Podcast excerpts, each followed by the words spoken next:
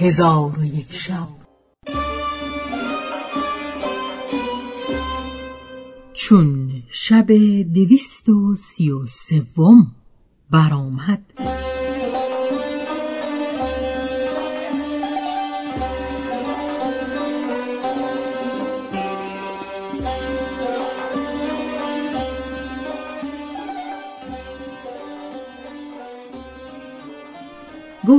ای ملک جوانبخت بهرام مجوس سفر را مهیا شد و کشتی از برای خود آماده کرد.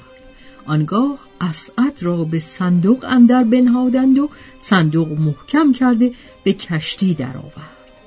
از غذا در آن ساعت که بهرام مجوس صندوق را به کشتی درآورد ملک امجد در منظره قصر خود نشسته تفرج دریا می کرد و به آن چیزها که به کشتی در می آوردند نظر می کرد. پس دلش بگرفت و خاطرش پریشان شد. غلامان را فرمود که اسب حاضر آورند و با جمعی سوار گشته به سوی دریا روان شد و نزدیک کشتی مجوس به ایستاد و خادمان را فرمود که به کشتی درآیند و جستجو کنند. شاید که اسعد در آنجا باشد. خادمان به کشتی اندر شدند و جستجو کردند. چیزی نیافتند. بیرون آمده امجد را آگاه کردند. پس امجد سوار گشته به سوی خانه بازگشت. چون به قصر درآمد دلش بگرفت و این سوی آن سوی خانه نظر می کرد به دیوار خانه این دو بیت نوشته یافت. یارب سببی ساز که یارم به سلامت باز آید و برهاندم از چنگ ملامت. خاک ره آن یار سفر کرده بیارید تا چشم جهان بین کنمش جای اقامت.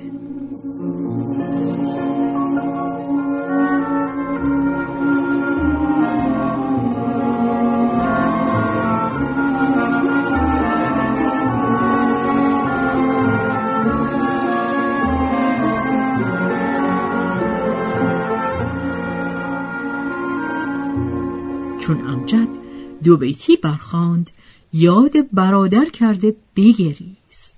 او را کار بدین گونه شد.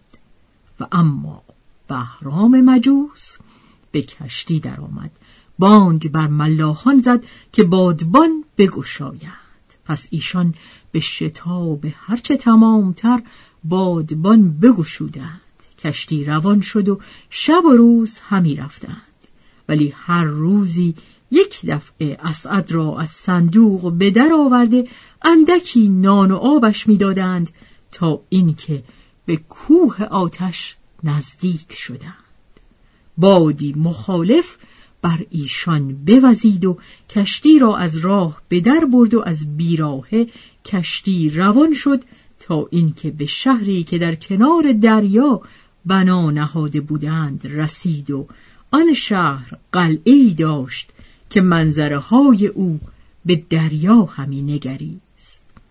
بزرگ آن شهر زنی بود که ملک مرجانه نام داشت.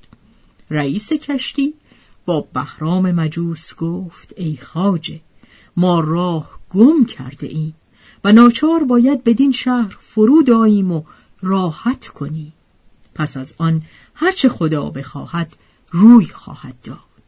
بهرام گفت رای تو راییست سواب رئیس گفت اگر ملکه این شهر حال ما پرسد چه جواب گوییم؟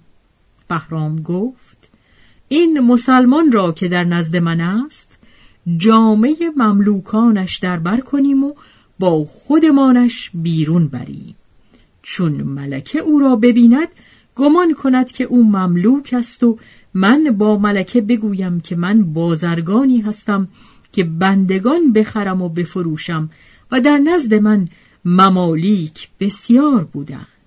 همه را فروختم جز این بنده دیگر نمانده. پس رئیس گفت این سخن سخنی است نیکو. آنگاه بادبان برچیدند و میخها کوفته و تنابها ببستند کشتی به ایستاد در حال ملکه مرجانه با لشکر خود به سوی کشتی باز آمدند و بر کشتی به ایستادند پس ملکه رئیس را بخواست.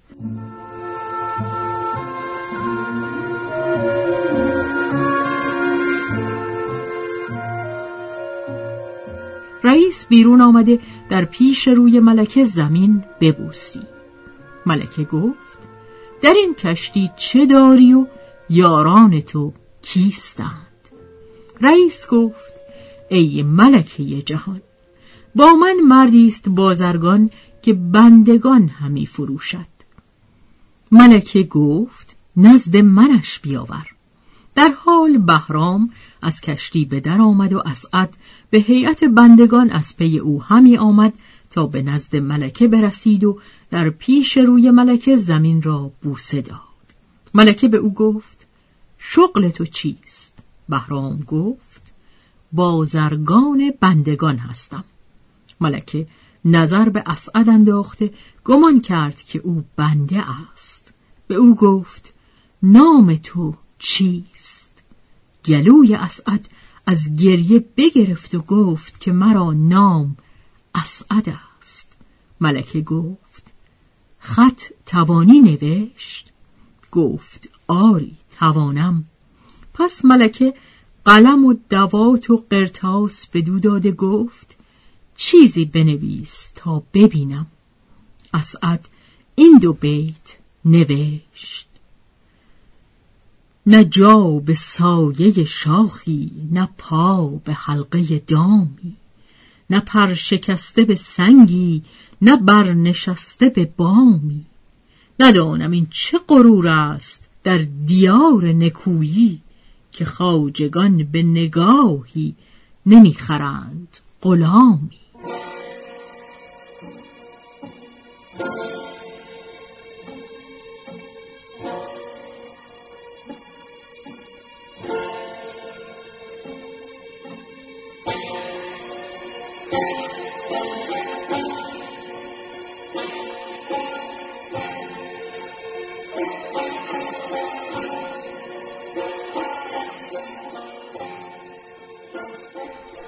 چون ملکه ورقه بدید به دور رحمت آورد و بهرام را گفت که این بنده را به من فروش.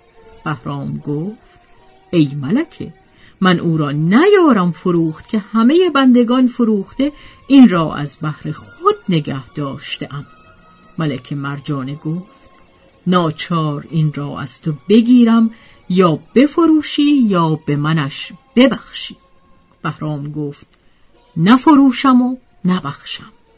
ملکه چون این بشنید اسعد را گرفته با خود به قلعه بازگشت و کس پیش بهرام فرستاده پیغام داد که اگر نه امشب از بلاد من بروی همه مال از تو بگیرم و کشتی تو را بشکنم.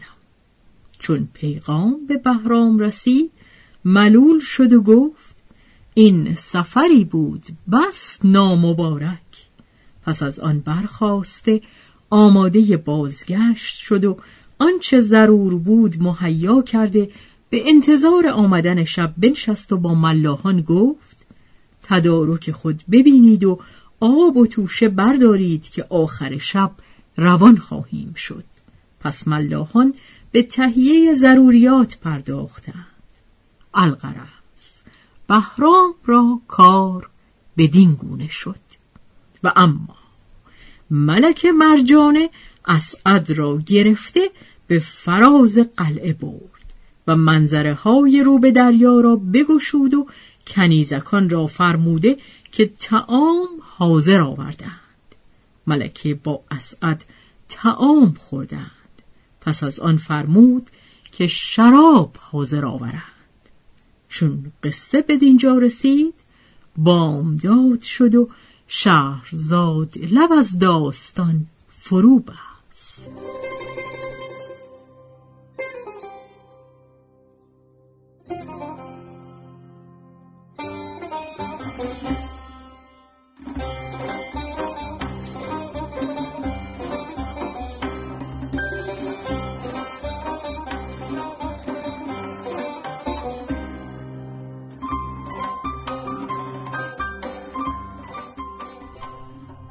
به روایت شهرزاد فتوهی. تنظیم از مجتبا میرسمیعی.